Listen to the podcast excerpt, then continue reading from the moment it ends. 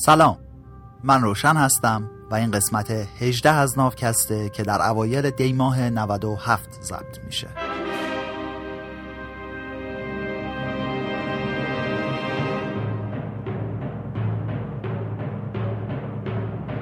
تو ناوکست کتاب سیپینز نوشته یووال هراری رو از ترجمه انگلیسیش به فارسی برمیگردونم و براتون روایت می‌کنم. فصل دو کتاب به انقلاب کشاورزی و اتفاقات مهم این دوران مربوط میشه. تو قسمت قبل از تاثیر حیاتی خط و دستگاه های ثبت و پردازش اطلاعات در تشکیل اولین امپراتوری ها در بین النهرین گفتیم. تو این قسمت هم موضوع خط رو ادامه میدیم. این قسمت عجایب دیوان سالاری و زبان اعداد بین سالای 3000 تا 2500 قبل از عصر حاضر یعنی 5000 تا 4500 سال پیش اهالی بین النهرین بالاخره به جایی رسیدن که دیدن دلشون می‌خواد از چیزایی بنویسن که مثل این داده های ریاضی انقدر حوصله سربر و خسته کننده نباشن. پس اومدن و با اضافه کردن علائم بیشتر یواش یواش دستگاه نوشتار سومری رو تبدیل به خط کامل کردن که ما امروز بهش میگیم خط میخی. 4500 سال پیش دیگه همه تو سومر داشتن از این خط میخی استفاده می‌کردن. شاها احکامشون رو باهاش صادر می‌کردن.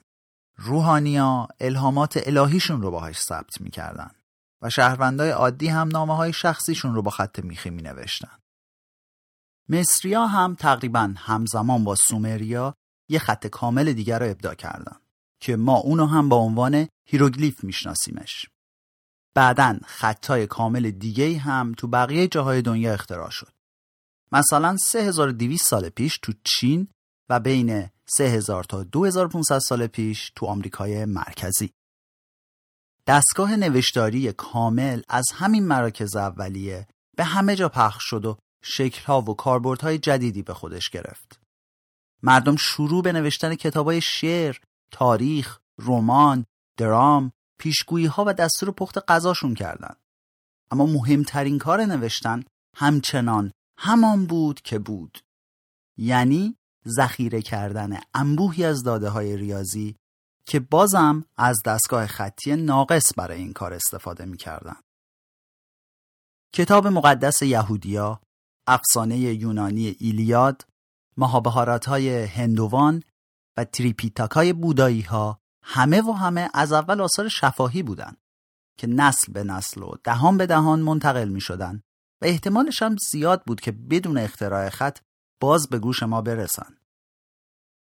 اما دفاتر مالیاتی و دستگاه های پیچیده دیوان سالاری همزاد خط ناقص هستند که تا امروز مثل دو قلوهای به هم چسبیده باقی موندن. یه مثال امروزیش می‌تونه همین جداول و database های رمزنگاری شده کامپیوترها باشه. با نوشتن در مورد چیزهای بیشتر و به خصوص با افزایش حجم فوق‌العاده زیاد بایگانی های اداری یه مشکل جدید پیدا شد. بازیابی اطلاعاتی که تو مغزمون ذخیره کردیم خیلی آسونه.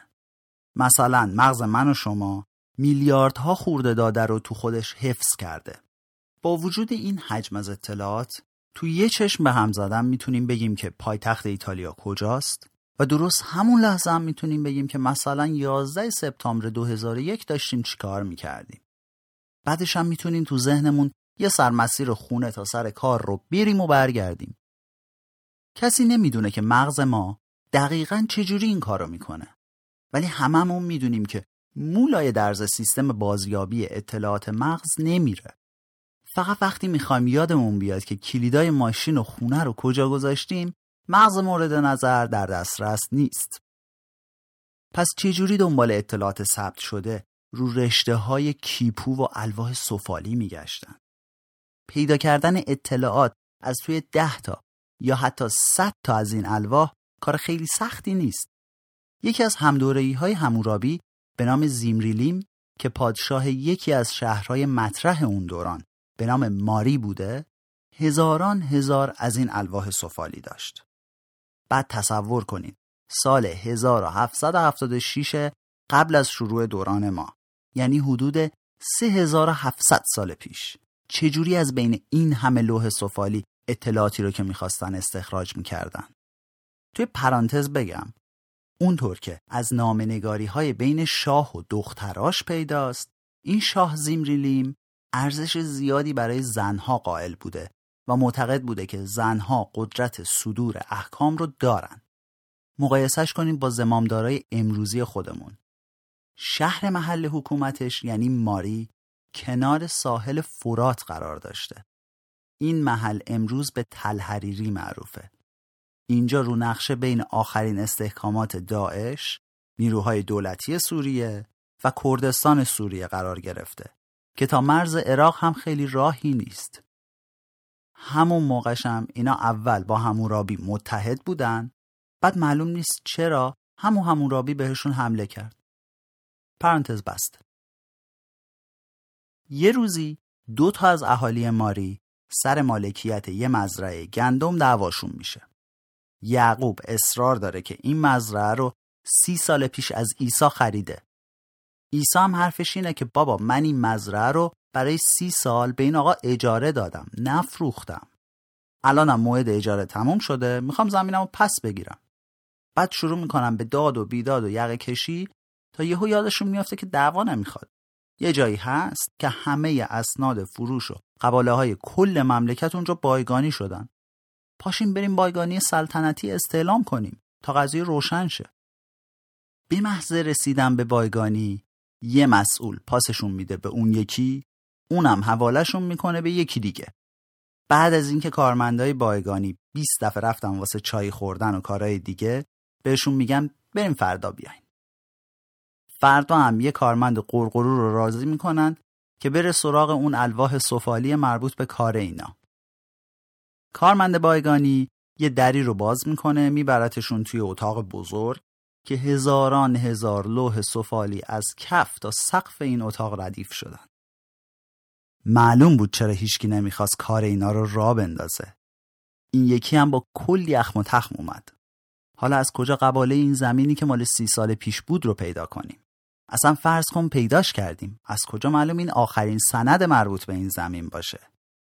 اگه نشه پیداش کرد آیا معنیش اینه که عیسی هیچ وقت نه این زمین رو فروخته و نه اجارش داده یا این فقط نشون میده که سند مورد نظر یا گم شده یا بارون زده دوباره گل شده پر واضحه که ثبت اسناد روی گل رس زمانت کافی برای کارآمدی، دقت و راحتی پردازش داده ها رو تأمین نمی‌کنه. واسه این کار روشی مثل تدوین یه سری فهرست برای سازماندهی اسناد یه روش برای تکثیر مثل دستگاه کپی و یه راه برای بازیابی سریع و دقیق اطلاعات مثل استفاده از الگوریتم های کامپیوتری لازم داریم. علاوه بر اینا یه کتابدار یا یه دفتردار دقیق و موشکاف اما خنده رو می‌خوایم که بلد باشه از این ابزار استفاده کنه تا کار ما را بیفته. بعدا معلوم شد که اختراع این روش ها و ابزار سختتر از اختراع خود خط بود. خیلی از دستگاه های نوشتار مستقلا و تو فرهنگ هایی ساخته شدن که از نظر زمان و مکان خیلی از هم دور بودن. هنوزم هر ده سال یه بار باستانشناسا یه چند جور دستخط فراموش شده را از زیر خاک بیرون می‌کشن که بعضیشون ممکن از خط خطی سومری هم قدیمی تر باشن. ولی بیشترشون صرفا به عنوان اسباب کنجکاوی برامون باقی میمونن و نه بیشتر چون مخترعین این خطوط نتونستن راه مناسبی برای فهرست کردن و بازیابی داده هاشون پیدا کنن فرقی که تمدنهای سومر، مصر و چین باستان و امپراتوری اینکا با بقیه داشتن این بود که تونستن روش های خوبی برای بایگانی، فهرست و بازیابی اسناد مکتوب پیدا کنن. یه کار خوب دیگه ای که کردن این بود که اومدن برای تربیت میرزا بنویسا، کارمندا، کتابدارا و حسابدارا مدرسه ساختن و روشون سرمایه گذاری کردن. باستانشناسا همین اواخر یه سرمشق تمرینی رو پیدا کردن که برمیگرده به چهار هزار سال پیش تو همین بین النهرین. خوندن این نوشته یه گوشه ای از زندگی دانشجوهای اون دوران رو به ما نشون میده. نوشته رفتم تو و نشستم و معلمم نوشته روی لوحم رو خوند.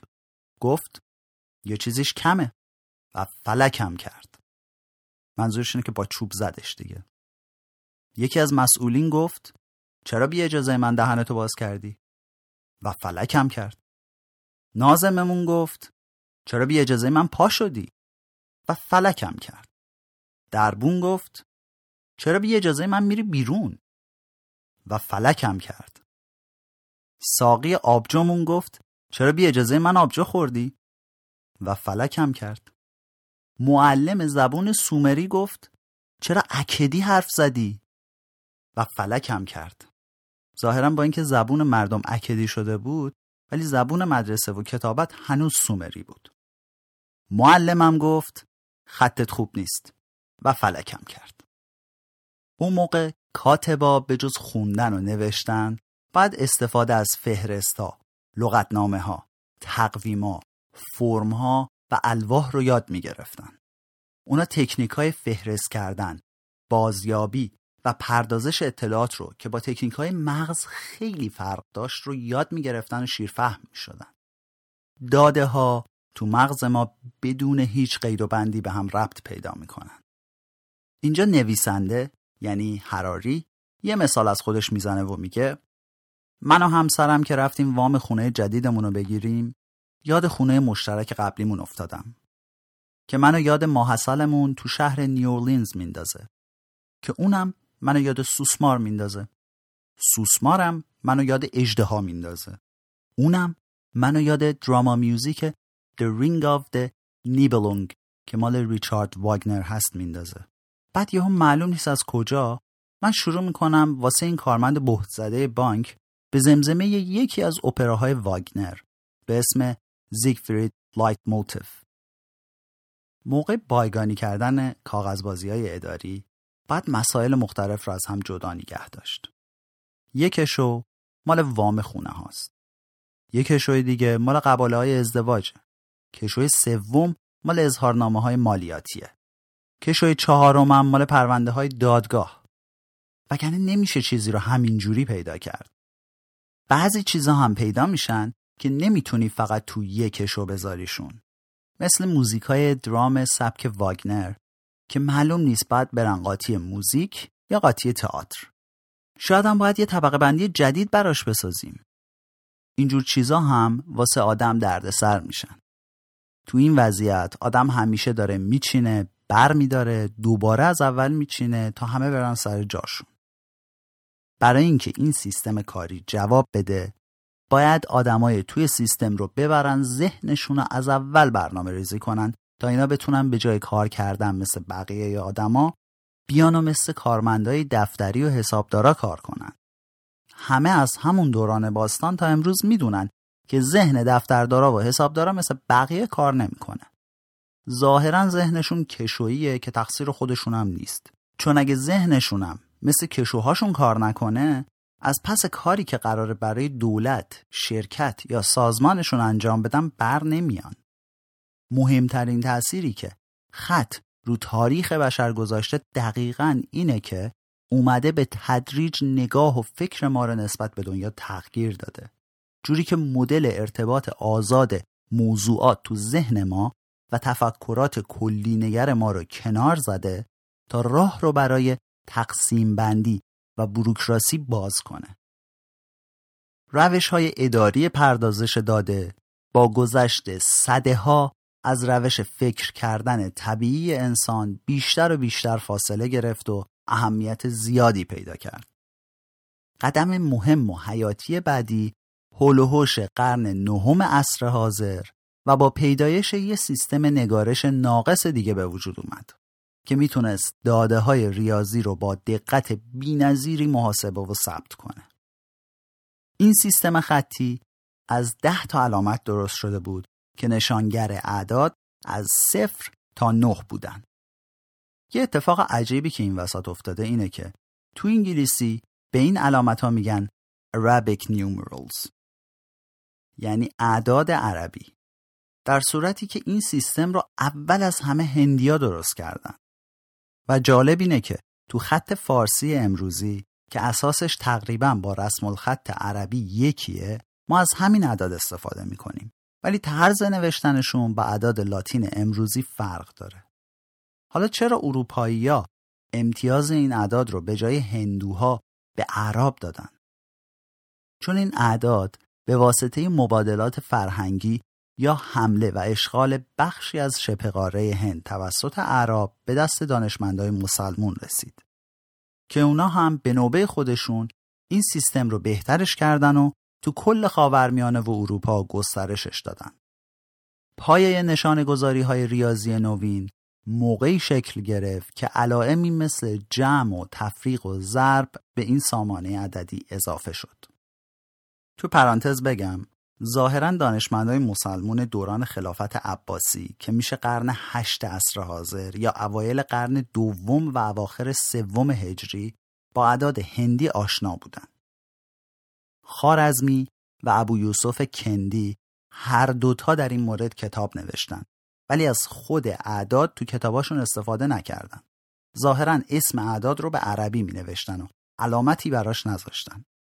تقریبا 100 سال بعد از اینا کوشیار گیلانی از اولین ریاضیدانهایی بود که تو کتاباش از این اعداد هندی استفاده کرده.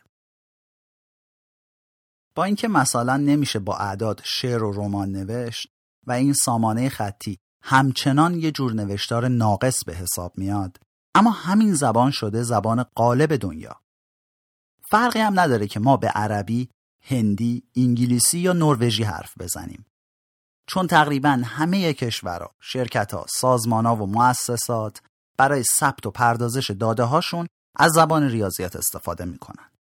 با این سیستم میشه هر اطلاعاتی که قابلیت ترجمه به زبون ریاضی رو داره با سرعت و دقت وحشتناکی ثبت و پخش و پردازش کرد. کسی که بخواد رو تصمیمات دولتها، سازمانها و شرکتها تاثیر بذاره باید زبون اعداد رو یاد بگیره کارشناسا تمام تلاششون رو می‌کنن که حتی ایده هایی مثل فقر، خوشحالی و صداقت رو به زبون اعداد ترجمه کنن. مثل خط فقر، شاخص سلامت ذهنی و شاخص اعتبار هر فرد.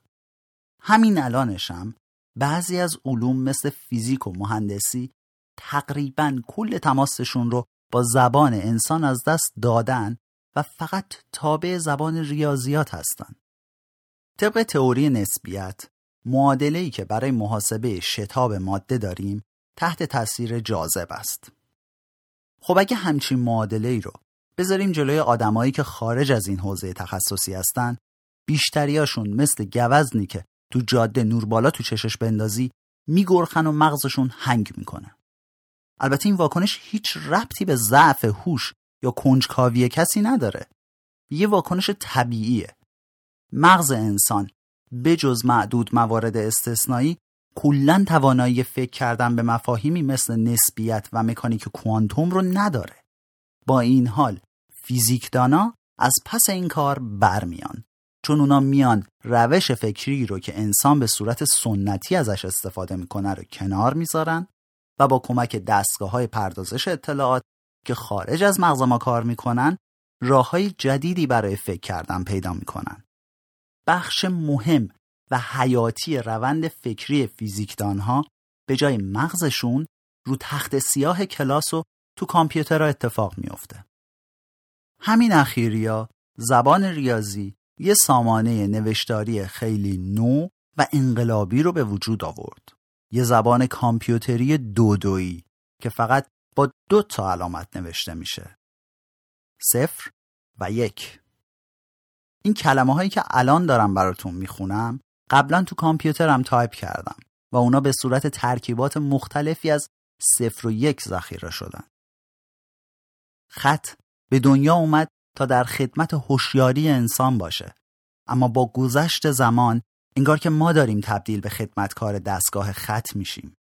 ببینین کامپیوترهای ما تو درک و فهم حرفا، احساسات و رویاهای ما به مشکل برمیخورن. در عوض ما اومدیم به آدما یاد میدیم تا چجوری حرف بزنن و احساس و رویا پردازی بکنن که کامپیوترها بتونن ازش سر در بیارن. این زندگی ما. تازه این آخر قصه هم نیست. کسایی که تو زمینه هوش مصنوعی کار می‌کنن تلاش می‌کنن تا نوعی از هوشمندی رو خلق بکنن که بتونه فقط با استفاده از خطوط متشکل از صفر و یک کامپیوتر فکر بکنه. فیلم های علمی تخیلی مثل میتریکس و ترمینیتور از روزایی میگن که همین خطوط صفر و یک خودشون رو از یوغ انسان رها کردن و وقتی هم که آدما می‌خوان کنترل این خطوط یاقی رو پس بگیرن اونا برای مقابله به مثل شروع به پاک کردن نسل انسان از روی زمین می‌کنن. این پایان قسمت 18 از ناوکست بود. ناوکست رو من روشن به کمک کریشنا تولید می‌کنم. امیدواریم که شب یلداتون هم به خوشی گذشته باشه. یه بخشی رو گذاشتم تو مؤخره بگم. هراری از زندگی خودش مثال زده که نشون بده چطور قاعده طبقه بندی مسائل توی مغزمون برای ما روشن نیست.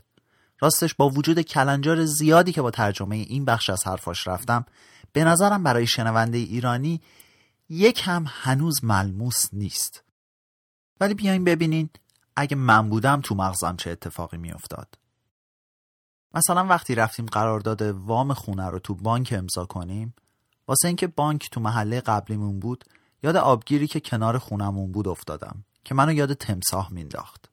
بعد یهو به اجده فکر کردم. بعد یاد هواپیما. یاد زمان جنگ تو ایران.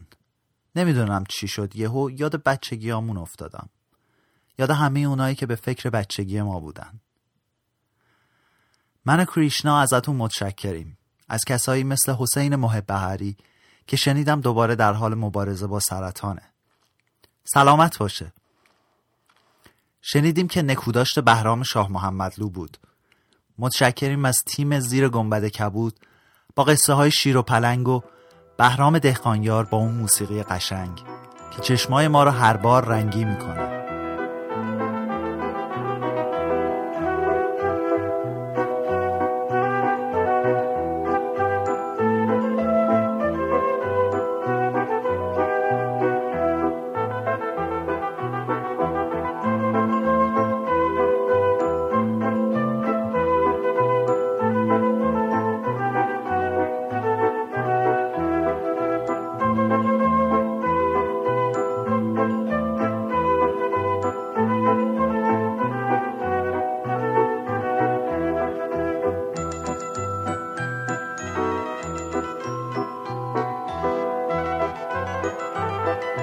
ستاره بود بالا شکوفه بود پایین قصه ما تموم شد قصه ما بود همین. آین اومدیم